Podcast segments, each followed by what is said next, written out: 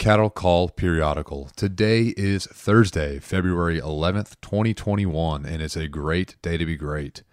Today's Bible verse of the day is Colossians 1:13 through 14, which reads, "For he has rescued us from the dominion of darkness and brought us into the kingdom of the Son he loves, in whom we have redemption, the forgiveness of sins." In global news, in the southern Pacific Ocean, scientists have detected a 7.7 magnitude earthquake. The Pacific Tsunami Warning Center said, quote, widespread hazardous tsunami waves could happen, but as of right now, there is no immediate threat to Australia, Guam, Hawaii, or Samoa. In national news, Aunt Jemima has undergone a name change after having her name and face pulled off of the line of pancake products last June. PepsiCo announced Wednesday that they have decided on her replacement. Since 1925, America's beloved aunt smiled at customers from grocery store shelves.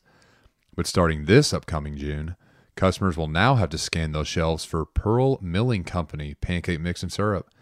The name Pearl Milling pays homage to the St. Joseph, Missouri mill that manufactured the original self rising pancake mix in 1889. Although new branding will be rolled out, the colors and designs will remain the same as before. So, at first glance, you'll probably think you're getting Aunt Jemima, but upon closer inspection, her beautiful face is no longer there. All right, in the world of politics, President Biden issued a new executive order Wednesday, which will place sanctions on the Burmese military for the events in Myanmar earlier this month. He has pledged to support the people of Myanmar who are protesting but said he will crack down on the military, the generals, and anybody tied to those defense groups. Then later on in the day, Biden also had his first phone call with Chinese President Xi Jinping. In the world of sports, the Pebble Beach National Pro Am Golf Tournament will begin today in Central California. But for the first time in the three quarter century it has taken place, there will be no spectators, no amateurs, or no celebrities. Due to California's strict COVID 19 mandates and PGA policies, the historic event will be fast paced and only feature professionals without partners. In the world of entertainment, earlier this week, the TikTok world experienced a tragic suicide. 18 year old Dazharia died Monday, but her parents didn't make the announcement until Tuesday.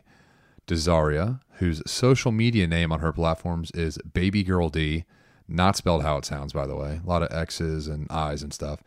Um, she had over 1 million followers on TikTok and over 100,000 followers on Instagram and over 100,000 subscribers on YouTube. It has not yet been released as to why or how the teenage influencer ended her life. Even her parents were shocked it happened. Please talk to somebody. The suicide prevention hotline number is 800 273 8255. And honestly, you can even talk to me. 615 440 3832. Happy to help. And on this day in history, in the year 1929, the Vatican City became the world's smallest country. What seems to be just a large plaza in the middle of Rome is exactly just that. But after a long dispute between the Italian government and the Catholic Church, dictator Benito Mussolini signed the Lateran Pacts, making the papal enclave its own sovereign state.